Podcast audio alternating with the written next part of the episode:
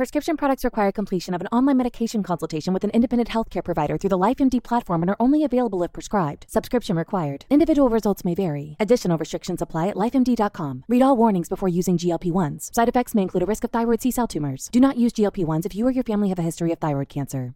If you've struggled for years to lose weight and have given up hope, did you know you can now access GLP 1 prescription medications through LifeMD? LifeMD is now offering eligible patients online access to GLP 1s, the breakthrough prescription medication that can help you lose body fat and weight. Listen to what people are saying. You just take your shot. It doesn't feel like you're on a diet. What I wasn't expecting it to do was to shut off the food noise. This was life altering. And if I can do it, I feel like anybody can do it. And here's the best part your insurance may cover 100% of the cost of your medication. So go to trylifemd.com to have your eligibility checked right now. Get started today at trylifemd.com. That's T R Y L I F E M D.com.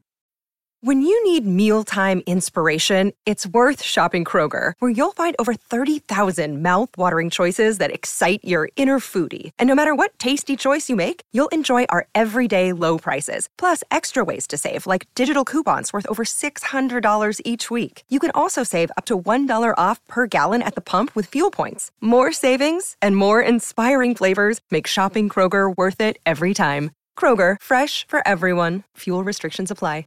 You're tuned in to Grip It and Rip It, sponsored by LB's Meat Market. We're going to get started here in a second, but first, let's hear from LB's.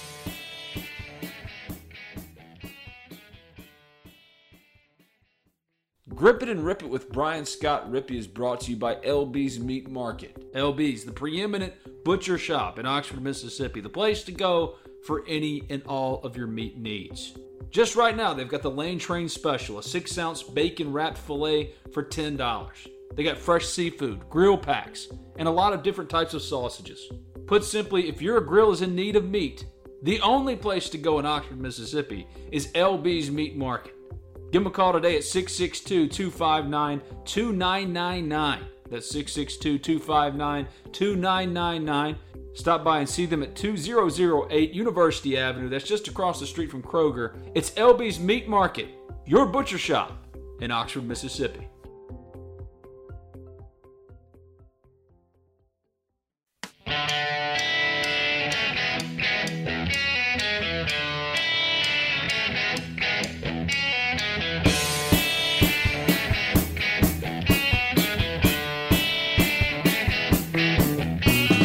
Alrighty, we now welcome on Brody Miller. Brody covers LSU for the Athletic. I think like three years in, I still don't have to explain to people what the Athletic is at this point. I think at 36 months, uh, I don't really have to say go subscribe or explain what it is at this point. I think I think most people get the picture. At this point, we're going to chalk up uh, some Ole Miss LSU. This game is happening. Um, I, there was a lot of doubt about whether this would happen or better yet, maybe why it's still happening. But uh, hey, what's up, man? How's it going? I'm good, but I have a bone to pick. I think you need to introduce me on the show as a former, former Clarion Ledger reporter. I gotta up my street cred with the listeners, or maybe that hurts my street cred. I don't know, but either way, I want them to know I am a Mississippi man. So, so in my notes, uh, that's right. Because speaking of like 36 months, you've been covering LSU for at least two seasons now. Like, and This you know, year- you, I'm you, about uh, to finish year three. Yeah, I was about to say, I guess you are about three months removed from the old, uh, good old Clarion Ledger general assignment reporter. So every side of the Egg Bowl would probably be the best way to describe it. Huh? You got both sides of it. So no, none, none too shocking. I actually wrote in my notes as we were going to get to LSU Florida in a second.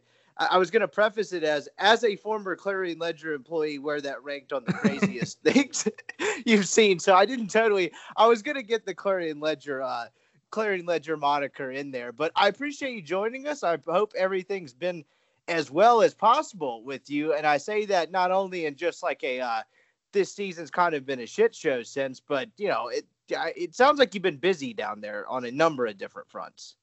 I mean, we always like to joke around here that there's just, I mean, Mississippi's close to be clear, but like, the, just there's nowhere like LSU in the sense that just like every single week there's a scandal or a, some dramatic storyline. I mean, even in good seasons, like, I mean, you got like 2018, you got like force. I mean, this is terrible, but like forced sexual assault things, like, like uh, you have Joe Burrow, you have like I'm a, a, player shooting a guy, you know, like I'm so like there's just I can't get over like there's Will Wade scandal. There's now a sexual assault scandal here. There's just something going on. They got players opting out. Like there was just always something going on at LSU, and it's it's uh it's it's fun, but it is exhausting. So this season with a pandemic thrown into it has been just uh wild in a lot of ways, but no complaining because it's been wild for literally everyone.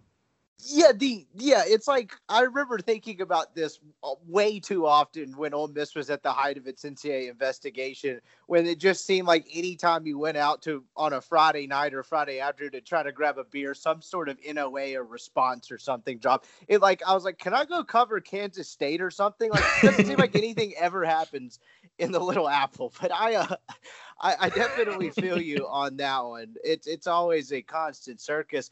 I guess we'll just start with with the most recent chapter of said circus, and I'll just go ahead. I mean, I already prefaced the question of as ranking a former Clarion Ledger employee. Where is last Saturday's result rank on the craziest things you've seen?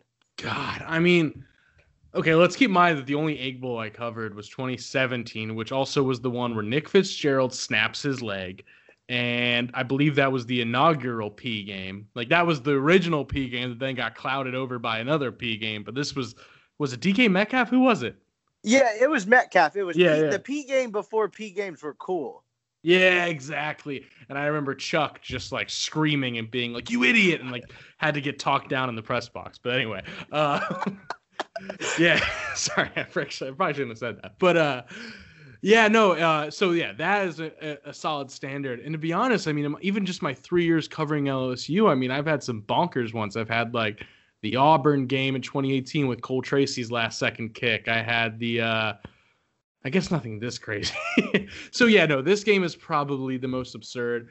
For, first off, even before you get to like a shoe getting thrown in a blinding fog and an interception off a helmet, you just start on the baseline fact that a terrible three and five LSU team, and I'm not afraid to say terrible, team that was already bad, then just lost its best receiver and then its other best receiver in the span of two weeks, its best cornerback, arguably in the country, goes out minutes before the game. Its only reliable linebacker for most of this season goes out shortly before the game. They're down to 54 players and have I mean, it's not an exaggeration to say none of their stars, like none of their major players were in this football game. And then on that day of all days, on the road at Florida against a team that seems designed to put up 70 points on them, you show up like that. Even even if you just thought of it from that perspective, this was one of the wildest games I've ever covered. And then yeah, you throw in a blinding fog, an interception off a helmet, uh, a true freshman looking as good as Max Johnson did at times, and then a shoe throw deciding the game or really propelling the game into what it became.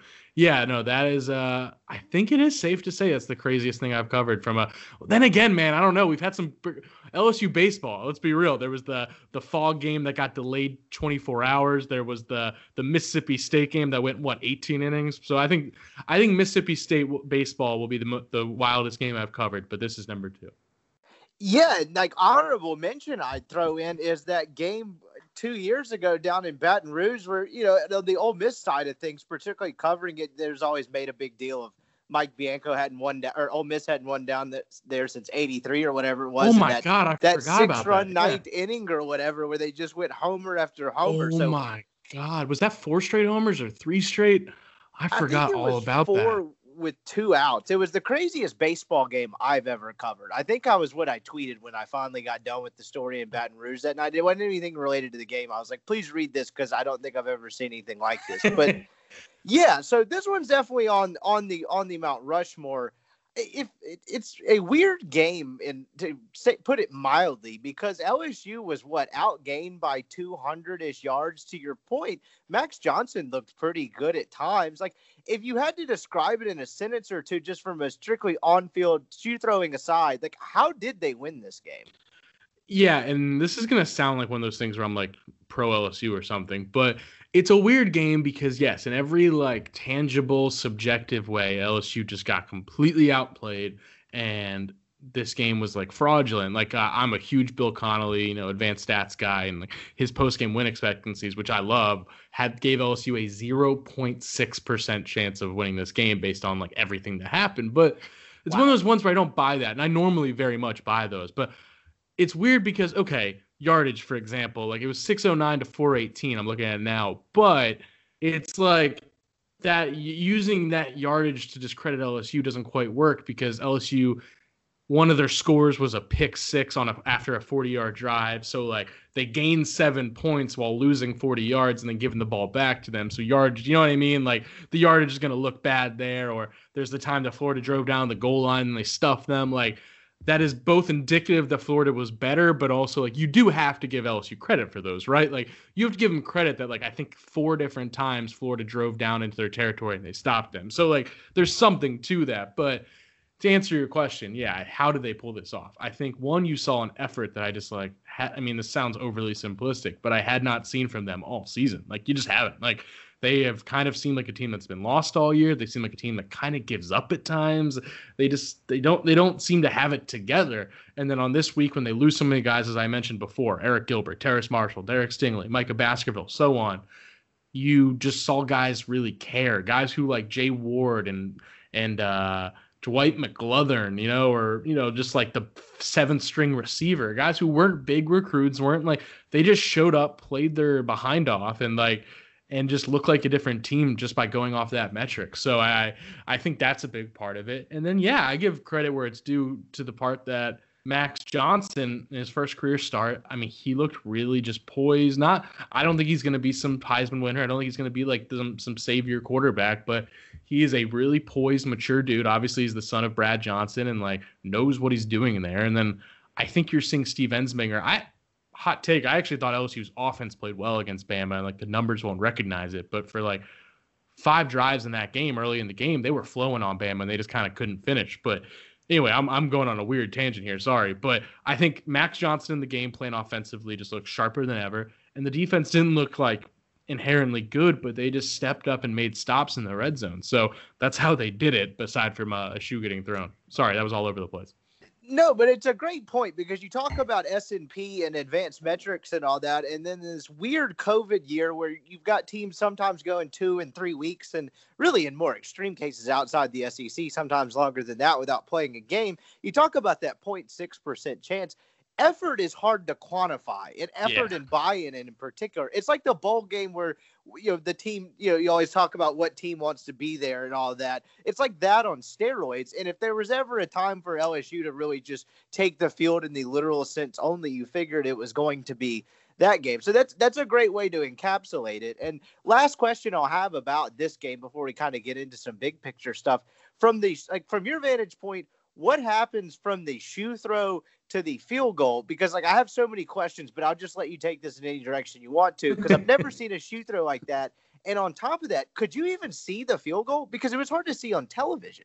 So okay, I this is yeah full disclosure. I actually was not at the game. I've kind of stopped going to some of the road games for obvious reasons. One, cases are spiking, and I'm just kind of like, hey, do I really want to hop on a plane? And two, LSU's so bad. It's like, am I gonna hop on a plane, spend seven hundred dollars on this overall trip for a team that you know doesn't matter. But to anyway, talk to them on Zoom. Yeah, exactly. You're flying. You're spending all that money to go talk to them on Zoom and get zero access. So as much as I like like to believe I'm like a hardworking reporter, it's just kind of a waste of money and time. So yeah, I've watched at home. So yeah, but no, from what I understand, nobody in that press box could see anything in that fourth quarter. They couldn't see if the field goal went through. They didn't even really see the shoe toss. They had to see that like on the screen after. So yeah, that is a, a fascinating wrinkle. But yeah, no, it, I mean, from what I understand, Cade York, you know, the kicker who made that field goal, for example, like he w- had walked up the sideline a few times earlier in the game to like get a sense of he'd be able to like get a good view if he kicked, and he was like, I couldn't, and he basically, keep in mind, he's kicking from the Florida logo he told us that yeah, he literally couldn't see. Kind, I mean, granted, like he pointed out, like when you're kicking a field goal, you know, you're really not aiming at a point. You're aiming at a line. You know, you're basically just like trying to kick your line more than you are like going for this specific spot. So he was able to do that, but he's like, I couldn't see the ball go through really.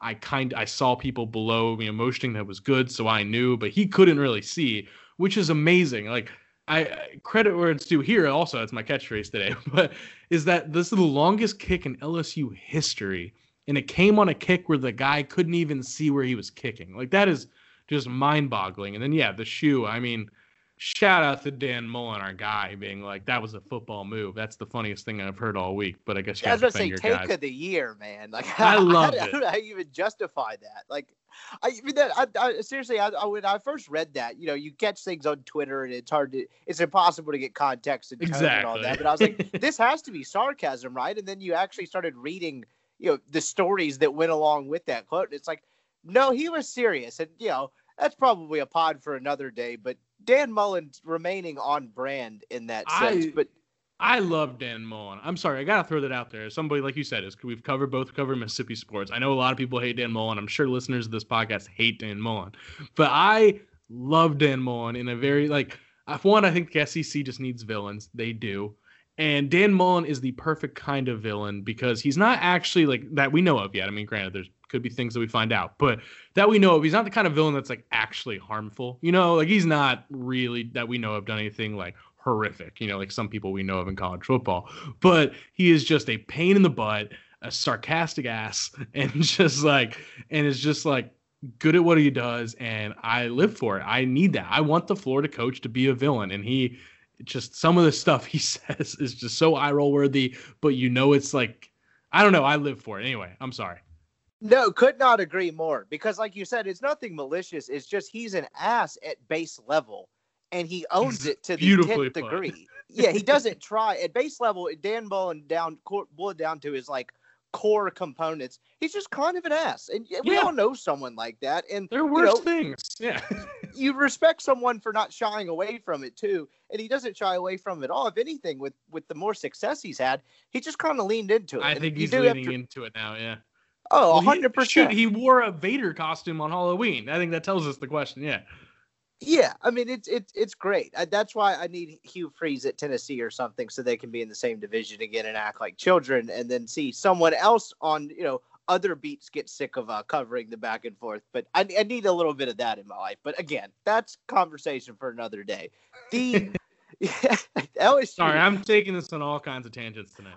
Oh, buddy, this podcast, the this I could have the tangent. I could have tangent in the name of this podcast. We really just kind of go wherever on this thing. The so LSU big picture, they're sitting at three and five. They have this weird win that doesn't really make sense in the collection of you know whatever the rest of this season is.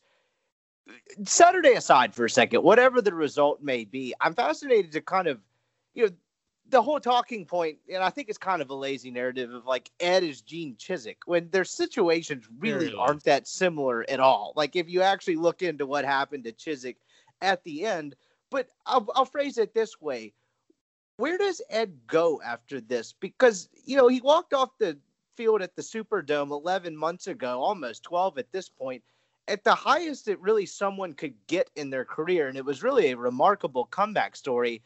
And it kind of is un- at least feels like in an outside sense from an outside perspective i should say has unraveled a bit. Where does he go in the next 12 months Yeah, you know, it's the million dollar question because, like you said, he had all the capital in the world he could ever ask for. And it, it was almost this thing of like, I mean, T Bob, my co host, and I, you know, we had, we talk about all the time of like, by the way, I give Ed Orgeron all the, it's like, like you said, the Gene Chizik thing, right? And everyone loves making that joke. But Gene Chizik, like, I don't think anyone's going to actually sit here and argue Gene Chizik, like, earned that national title. Like, no one is.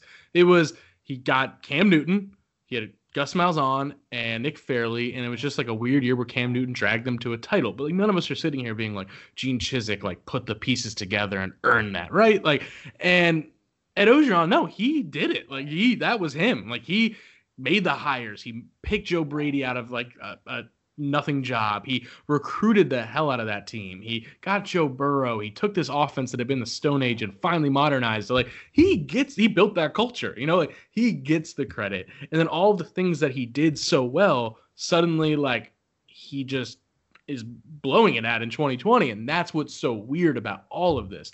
And it was almost like before that year, he he did things, of course, but at the same time, there was always a leash on him, right? Until he won that title, like there was still always a leash on him. There was, yeah, but like you know, your buyout's not that big. It was, yeah, but we're gonna help you make these hires. You know, like it was. There was still a lot of pieces at play telling him what to do. And I think this year he finally had all the capital in the world he'd want. He could do whatever he'd want.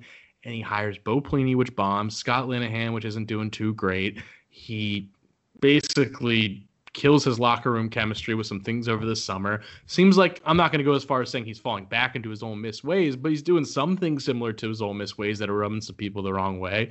And it's like, wow, it, it, it it's not Gene Chizik because Gene Chizik was probably just always a house of cards, right? This was like you built something real and then you might have just ruined it in months. So that's mind boggling. But long after that tangent, I say like it's possible to turn things around. It really is. Okay, first off, you're LSU and Saturday against Florida is proof of it. You are always going to have the talent. You know, you just are. Like and and he had a top 5 class in 2019, a number 4 class in 2020, and now there's a good chance this class in 2021 finishes like third or fourth or whatever.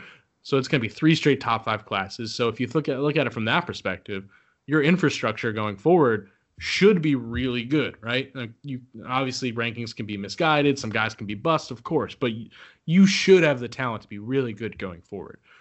Now, you lost a lot of guys. We know that a lot of departures, and that kind of killed some of their numbers. And they need to regain that, and they need to probably hit some grad transfers and JUCO guys. But and the main thing is you've got to make some coaching changes. I think we can all agree on that. Maybe a new defensive coordinator, maybe a new offensive coordinator, maybe even some position coaches. Just got to get a little younger and whatnot. Those are things, absolutely. Like it's not just talent. He needs to make some real changes. He needs to win back that locker room, and and probably most importantly, honestly, of everything I'm saying, the most important thing he needs to re-recruit his own guys because we know Arik Gilbert, was the biggest recruit. I mean, honestly, I can think of LSU getting.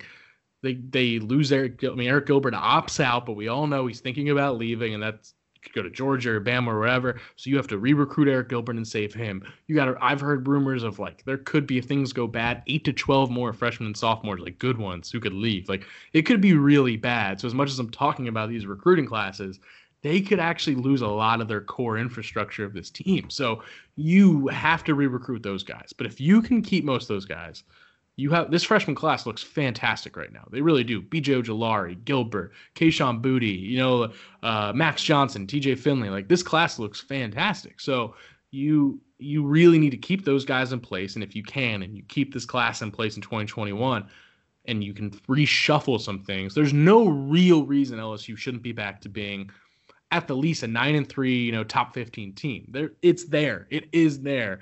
But man, that's a lot of things I listed. You know what I'm saying? Like, as much as I say it's there, it's a lot of things I listed is to fix, re-recruiting those guys, getting the staff in place, like all that. So it's all there. And the the, the, the my final answer to your question is he did lose that capital. We'd be lying if he said he doesn't. They're not going to fire him anytime soon or anything like that because he's a huge contract. He just won a national championship. You know, it's pretty hard to fire him without cause but the capital's gone. The I can do what I want. I just won a championship. He's lost that. So he's got a long way to go, but it's it's possible. Yeah, I've never thought about it in the way you phrased that, particularly at the beginning of your answer. It's where Ed. I mean, think about it. The wor- I guess the worst like versions of him have be have, I guess come when you know call it capital, but kind of we're gonna do this exactly my way type. Of yeah. Thing. It did not work at Ole Miss. Obviously, it has not worked this season. Whereas you look at the best of Ed, it's interim guy at LSU. Of course, you're going to be on a leash. You're the interim guy. Like you, you don't have all the full 100% autonomy. He was awesome. Interim guy, interim guy in place of Les Miles. Awesome. And then, you know, he gets the job and, you know, whatever argument you want to make about whether he deserved it or not, he has the leash kind of because he wasn't really a proven hire and then he wins the you know the greatest pinnacle i mean he reaches the greatest pinnacle in the sport and it kind of reverts back to maybe some of his old ways, like you described it. Do you think it just kind of comes down to him having the self awareness to dial it back in and maybe, I guess, I don't know how to describe this because I don't know who I'm talking about, but open it back up and I guess uh, oh, welcome other input would be a, yeah. a, a, diplomatic way to put it. No, I think you nailed every single part of that and you said it perfectly, even way more succinctly than I could. Yeah, I think that's it. I think it's not that he like shouldn't ever have power or freedom, but it's the frame of mind, right? And it's that it's the idea that Ed Orgeron's. I wrote this a million times last year and wrote like these long features about it. That Ed Orgeron's greatest skill and why he's like the only coach I've ever seen literally change because that does not happen. Is that he can listen. He he knows he's not the smartest guy in the room. He learned from his Ole Miss ways. And by the way, knowing you're not the smartest guy in the room makes you smart, in my opinion. And and being True. able to be like, yeah, and like being able to be like, all right, I need your advice on this, and I want to hear this trainer's thought on this, and I need to You know, I, I, it's that is how they won a national championship was always listening and hearing other people's input, and and that skill shouldn't go away. So yes, he should be able to get back to that and might have to get back to that like you said and have to really listen to some people and get things in order. I think he totally can. There's it's lsu people are to want to work at lsu so if you can you can hire some good people and get back on track. I really think you can. And it's worth throwing out there. And i'm i haven't written this and it's it's probably something i'm only saying it because i'm on my second glass of wine while we record this but uh, you know like yeah yeah, what's up? Uh, is that like you know what? He had some stuff in his personal life this offseason. You have you have a guy who reached his literal life's goal, right? You know, he came back from everything that happened at Ole Miss and reached his life's goal. And then you have some personal stuff happen in his life. You get divorced, then a pandemic hits, then you have societal issues, you know, like and just so many things going on that like listen, he's probably not himself this year. You know, I'm not saying that to defend him or to criticize him. It's neither. It's it's just like, hey, you know like that is a really brutal year in a weird way that like you reach like your ego's probably the highest it's ever been and your life's kind of messy you know i'm not going to call it a mess but it's messy yeah it's probably a lot to ask and i think that's kind of how you get here and i'm not speaking for him so i probably shouldn't have even said that but there's some truth to it and i think he totally can get things back on track because he still does have those skills Sure, and that's the thing we forget with these. I mean, this all becomes God, I mean, you know, athletes and pieces and pawns in this grander soap opera, and you forget these people are humans and have lives outside of their occupation, which I think is a great point that you know often gets lost. And kind of along those lines, just from my personal vantage, like from my personal vantage point, you talk about the Bo Pelini hire, and you know, this summer was weird for a lot of people and like kind of staying pl- I mean, you didn't have sports for 4 months, so trying to stay plugged in with everything eh, was kind of weird and difficult to do and I think the Bo Pelini hire, I know it happened like pre-pandemic, but still it just kind of happened and then, you know, the college football cycle news cycle doesn't really start heating up until spring and summer again and you start getting all the what can Bo Pelini do stories. But from my personal vantage point, I make this move to Dallas and I look up and State's beating LSU so bad, and I look on the sidelines and I'm sitting there saying, "Is that Bo Pelini? What, what happened? What what is what was with yeah like like how did he end up at LSU? I mean that's that's not my real question. Why did the defending national champion hire Bo Pelini? What went into that? so I think that sigh was visceral. Um, I think one, I think he just always had a lot of respect for for Bo Pelini, and I think he, you know, I think he listens to Pete Carroll a lot, and I think Pete Carroll has worked with Bo Pelini a lot and really thought highly of Bo Pelini. And by the way, Bo Pelini, for most of his career, no one is arguing he was one of the better defensive minds in football. Like that is a thing. So like, but Pete Carroll's opinion probably wasn't wrong, but like it's been a long time since then, you know. So like, I think it was he listened to Pete Carroll. He always had respect for him, and he, in his mind, I bet I'm guessing here, and I'm speculating big time, but in his mind, it was like, hey, this guy was one of the best coordinators in college football. And by the way, even in Nebraska, he did a good job. Like we'd be lying if he said he wasn't a good head coach at Nebraska. He just didn't quite get over the top. Look and at him. You're like, yeah, exactly. So you look at that, and you could totally convince yourself that like, hey, this guy. Then he went home to Youngstown State, which is more of a going home thing and taking your big buyout pay and you know just collecting your checks and you know like maybe that's just what he's doing and that like but he's still the elite coordinator. Like you could talk yourself into that. I, hey i kind of did back in february. I didn't believe it but i spun it like hey here's what he could do. This is what he once did. You know you totally can talk yourself into that. And i think that's what happened. And then at the end of the day though because the big caveat we always threw out there was but he hasn't coached like fcs fbs football in eight years he hasn't coached against really, if we're being honest, like the best offenses in more 15 years. And I think, you know, to some extent, let's be honest, how much has offense changed in the last eight years? Oh, a lot. So I think, uh, I think just the game, quite frankly, kind of passed him by. And then you mix that with, and this part I will give a little, you know, benefit of the doubt. You mix him maybe being past his prime with you're in a pandemic with a new scheme and listen it's hard to communicate all these new things when you're not getting normal practice time and normal interaction with your guys so you combine those two things and yeah it's gonna be a mess and it has had has been a huge mess What did they do at quarterback going forward? Yeah, the Brennan thing was interesting. You wrote a really good story going into the year about Brennan filling these incredibly huge shoes, obviously from Joe Burrow, but kind of a guy that's waited his turn as well. He gets hurt. It, it, from you know reading what you guys wrote all throughout the season, it was kind of like, okay, he might be out a week or two. Okay, maybe it's a little worse too. He's not coming back this season, which happens with injuries all the time. Whether the programs, particularly in college sports, whether they just don't want to tell you or they really just don't know. It just kind of happens that way sometimes. What does that do to the future of the position? Because you talk about Finley and you talk about Johnson, and as part of this young freshman class that's pretty promising if they can turn some other things around. What does that look like in 2021 and beyond at quarterback? So I the the caveat is always that in 2020 and with everything going on this year, you just never know who's going to want to stay in like at LSU. You just, I mean, I, I'm not predicting anything. I'm not even insinuating anything, but like that has to be thrown out there.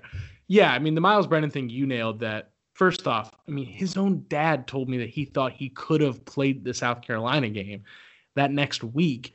And then it's turned from he thinks he can play to he's out for the year, and they still don't know what's going on, by the way. Like they still are figuring out what is going on because it was so weird and it was like partially in his hip, but mainly his abdomen. And like, can they do surgery on it? So that's bizarre. And it's just like worth throwing out that out there for your listeners that it's just a weird situation. But if anything, this year puts LSU again, if you handle it right, which is the biggest if on earth, if you handle it right, LSU finally should be in like the best quarterback room situation it's been in, in God, it's not even an exaggeration to say ever. It actually like because LSU's been terrible at quarterback, we know for a long time aside from Joe Burrow. So yeah, it's it really is because okay, Myles Brennan should be back, and Myles Brennan threw for nearly 400 yards a game, and he wasn't Joe Burrow, but he was really really good for three games. By the way, his third game was with a torn abdomen, and he still threw for 400 yards on Missouri.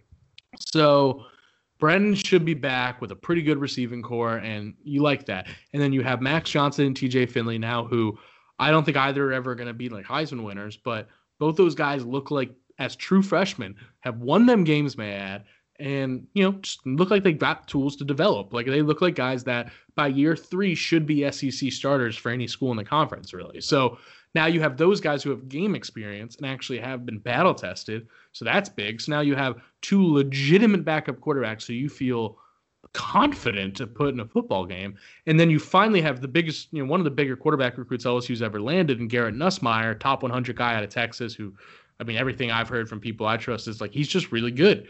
And yeah, he's not going to play as a true freshman, but all of a sudden you're like, granted, one of these guys is probably going to transfer. That's how that works. But you are four deep there of guys that you actually like at quarterback, which, as you know, is just rare. And Brennan should be back and healthy and looking really good. And now you have three actual backups and then you have these guys can develop by the time they're sophomores, juniors, seniors. Those guys should be ready to be real starters. Then in 2022, they have an even better, higher rated quarterback in Walker Howard. And it's like, if they don't blow it, and again, you Jeff, they should have actually like a quarterback system going here if they can handle it right. It's a good point, and you can't ever have too many. I mean, from an Ole Miss perspective, people forget this because you know, 18 Jordan Ta'amu made it through pretty much the entire season, but gets hurt at right in the first half of the Egg Bowl. But in a technical sense, Ole Miss has not had a quarterback. Uh, Corral will do it if he makes it through Saturday unscathed and uninjured. Ole Miss had not had a quarterback go through an entire season and take pretty much every snap. You know, not leaving for injury basically since Chad Kelly in 2015. So, like from an Ole Miss side, like you, you need quarterback depth. I mean, people listening to this podcast know that as well as anyone. So that's fascinating, and I will kind of wonder how that plays out long term. Just before I got a couple more questions, but please, gut yeah. feeling 2021 starting quarterback on opening day, opening game. Who is it? No, it's. I mean, gut feeling is absolutely Myles Brennan. Yeah, Myles Brennan should be the starting quarterback, and obviously health comes into play. We don't know what's going to happen there. We don't know what's going to happen if, like, again, not saying I've heard this or predicting this, but who knows if he wants to leave. But um, yeah, Myles Brennan should absolutely be the starter in 2021 does this game Saturday matter? And I know that's like a loaded question and it, it, it's so broad at the same time, but from an LSU perspective, does it? Because, you know, if it's anything like Ole Miss, you still have this very, particularly the older faction of the fan base that really, really, really, really, really emphasizes this game. And it kind of yeah. makes for a weird deal with the Egg Bowl. That aside, like, I mean, the pandemic years probably put a damper on a ton of it. But does this game matter for Ed? I mean, it gets you to five and five versus four and six or whatever. Like, I can't imagine that matters a ton. But like, if this game matters, how? Yeah, I think the way I'd frame it is, it's a great question. The way I'd frame it is, it. I don't think it matters if he loses, right? And kind of bouncing off everything you said, like we've all seen way worse losses than this, right? We've seen them lose to Mississippi State and Missouri, which actually Missouri's turned out to be pretty decent this year. But you know what I mean? And like they're like this would not be a bad one. Like this this loss makes sense, especially after all the departures. They were like when did all those departures happen in the last few weeks? It was an assumed given they were going to lose every game the rest of the year. So the Florida game like might have unfairly reset our expectations, but at the end of the day, they did get worse. Like I know they played better, but they got worse. Let's not be naive here. They lost all of their best players. So yeah, I mean, I don't think it's gonna hurt him if they lose. There's no difference to me in four and six and five and five, and it just won't matter.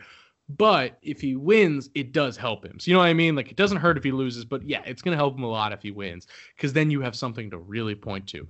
One, you can point to those freshmen, sophomores I'm talking about, about who are thinking about leaving you could point to them and be like, hey, look what we accomplished these last two games when it was only freshmen and sophomores after everyone else left. Look what you accomplished. You should stay here. We're going to build on this. So, yes, that's huge.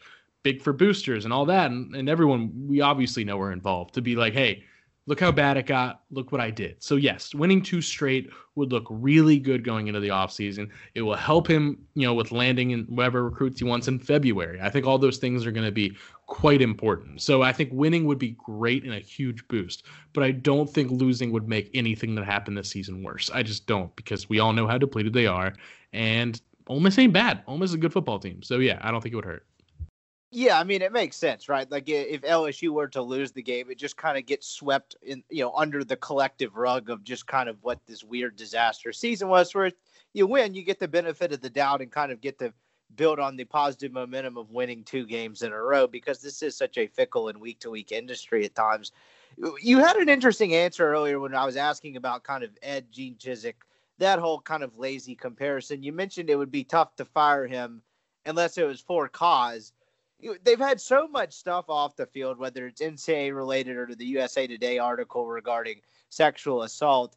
And I mean, if Ole Miss people for sure know anything, it's it's always hard to like pin culpability on the head man of the program because it is like the most important position in the state in a lot of ways. And like, you know, you had Hugh Freeze, you thought, I mean, for hell, half a decade, you thought Hugh Freeze was a dead man walking. And at the end of the day, it was him calling an escort service that did it him in, where strictly NCAA stuff, he probably serves like a four or five game suspension. I know it ended up being two or whatever, you know, whatever NCAA's dumb punishment was, and he likely would have survived. So yeah. I guess just broad question, like, do you think he survives kind of the collective black cloud that is hanging over everything off the field? Because they did self impose a bowl ban technically for this year. Like, do you think he makes it through the other side of all that? I know that's almost impossible to answer, but best guess. No, it no, it's a it's a crucial question. Um, you know, you mentioned the bowl ban, for example, and like that investigation in the football program. That is actually it's kind of a weird thing that's been like left out in this whole thing is that that was all Les Miles era. Like those sank those. Well, I guess the Odell Beckham handing out cash thing was not, but like I don't Fake think cash. anyone is act yeah, I was gonna say yeah, right. I don't think anyone's actually sitting here trying to be like oh, LSU's cheating because Odell was handing out cash. Well, I think we're all smarter than that. So yeah, that was all Les Miles stuff. So I don't think anyone's blaming Ed for that. And then this season, well, one, you just can't fire. You can't fire him for thirty million dollars. You know, after he a year after winning a national championship after a pandemic season. So like nothing results based right now. Is he gonna get fired for? No, he's not. And not even nothing even sanctions based you get fired for, like I said. But you do have, and by the way, I don't think they can fire. They will. They will not fire him without cause. I feel decently confident about that. That they will not fire him without cause for the next like year, because yeah, he, like you said, he just won a championship. None of these things, all these things are pretty explicable about everything happening right now. Like everyone's going through nonsense. Look at Penn State, like things like that, and you have a massive buyout. So I, I don't think you can. And by the way, he has good recruiting classes, all that. But when you throw in the the guys trying to leave right now and the the possible exit of like your star-studded class and like how LSU might suddenly be in a bizarre hole and like any coach losing the locker room is a real problem. And, and he's kind of lost the locker room, or at least did, and maybe he's working on it. We'll see. But so those things are probably giving Scott Woodward, the AD, more reason to be like, well, I don't know if he's the guy. But again, I don't think they're firing without cause, which leads me to the sexual assault investigation and Husch Blackwell, the firm is investigating it right now, and they're handing, they're cooperating, and I think they're going to find a lot of stuff out probably. If Ed Orgeron, okay, I'm trying to figure out the best way to phrase this. With everything we just listed going on, and the black clouds you mentioned, and all the stuff about players leaving, it might set them up for if they find anything in there that connects Ed Orgeron to it. And so far, he's not really connected to anything. If they find anything, yeah, they might be a little more ready to cut bait. You know what I mean? Like because yeah. of everything, they might be ready to use cause the first second they ha- can. But at the same time, I say that no, I don't think Ed Orgeron is in any like real tangible, you know, hot seat right now. He's not because, you know, he he does have these recruiting classes coming in. He did just win a championship. Sure. I mean, I think you put that perfectly, right? Like it's, I mean, right, wrong, or indifferent, whatever you feel about it morally out there. I would argue if you're if you're kind of looking for moral high ground in college athletics, you're in the wrong business. But to like to your point, they're not going to, I guess, bend. Like, I say bend over backwards to protect him. I know what you mean. Yeah. Yeah, you know what I mean. Like, I mean, could they be a little opportunistic with all of that if things continue to go south on the field? Sure. I mean, like, you know use it as an excuse is a law is a kind of a I guess harsh way to put it, but I know exactly what you're getting at. Like it results on the field will kind of it'll dictate how trigger they happy happy they are in that sense. I guess I'll leave it at that. Is that fair? No, I think nailed it. I think you listen, if we have one theme in this podcast, it's me ranting and talking in long tangents and not being able to get my thoughts into a sentence and you saying it way better than I can in one sentence. So good work. I would argue it's the other way around because you're giving me all these other ideas and other questions. I have lied to you. I told you before we started recording that we'd go 15 to 20 minutes and we went 40. So I owe Hell you yeah. a couple of beers. Um, well, next... as I said, I and I said second glass. It's my third glass of wine. So um, I didn't even notice we've gone that long. Well, I, am glad that uh, I'm glad that blinded you from it. I am on my third aged uh, Coors Light. I think they're French. Um, yeah, so so I That's a good get, man. Those are hard to find these days. Good get. Man. Yeah, dude, exactly. This came from uh, the back of the wine cellar in my apartment. So this is uh this has been a rarity. But last question, I'll, I'll we'll end it on this note. You've had a interesting 18 19ish months. Have you mm-hmm. obviously you had an off season, but we did have this whole global pandemic thing going yeah. on. Just from a professional personal, whatever, wherever you want to go with this, have you had a time to like sit down and just digest the last 15 months? Because people forget that like the whole 2019 LSU story was not a given by any stretch. I don't even remember what they were ranked, but it was like, is Ed going to survive this year? Is this whole, you know, revolutionizing the offense that we've heard, you know, 10 times for the last half decade, whatever, actually going to come to fruition? Have you like sat back and been able to process this all? Yeah, I mean, you put that because I was gonna say it's really a what twenty eight month story because we're at because in August 2018, like you were saying, like it really didn't look like Ed Orgeron was gonna survive, and then now it's like, well, now he, then he was coach of the year, and now he's where he is now. It, it, there's nothing like it, but no, I really haven't, and you know, like you said, the pandemic really threw everything off because 2019, I'm not afraid to admit it to you guys. And if you're still listening 40 minutes in, then yeah, you're part of this. Yeah, I mean, no, I was exhausted after 2019. That was in a draining year and a fun year to cover, and I wouldn't trade it for anything in the world. That's the kind of thing you know as a reporter you just dream for. But God, it was exhausting. And then like, and then I had you know a few weeks to relax, and then all of a sudden a pandemic hits, and like, I think we all, I think everyone in America with the pandemic is like in this weird zone of like, you're relaxing more because there's nothing to do but you're also more anxious than ever because you're not doing anything and you're like is this bad? Am i terrible? So yeah it was like my entire off season actually wasn't an off season because i was just anxious about the pandemic and like and everything happening which is probably too inside baseball but um, yeah no so i really haven't. Like i haven't in any way. The season snuck up on me. I didn't even think the season was going to happen. Like i really didn't. I was already making plans for like doing golf coverage for the athletic this fall and then the football season ended up happening it was like oh that's a surprise So yeah, I haven't at all. And then this season's been nonsense. So I actually am looking forward to now that you asked that question, like, you know, come January when just things slow down a little, like, well, maybe even working on a story of just like what these past 24, 28 months have been like. Cause there's, I can't think of anything in football history quite like it in terms of a surprising rise, but it was completely genuine and then a shocking fall. Best way that was a great way to put it and a great way to end this thing, dude. I I appreciate the time. I hope you do get that uh, article out on the last 28 months because it is a uh, it is quite the wild wild ride. But dude, I really appreciate the time. This was awesome. I uh, hope to see you around soon. We'll grab some beers at uh, Gabriel's or some other six inside establishment. I know. In all seriousness, man, I miss you. I miss a lot of these people. So yeah, I miss getting drunk at a stupid bar with you. So yeah, hopefully we really can do that soon. Appreciate the time. Be safe Saturday, dude. I hope to see you around soon. Absolutely, man. Take care. Catch those springtime vibes all over Arizona.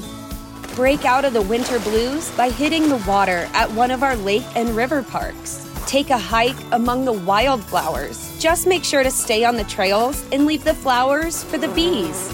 Discover Arizona's best kept secret and visit azstateparks.com slash amazing to start your springtime adventure. Save big on brunch for mom, all in the Kroger app.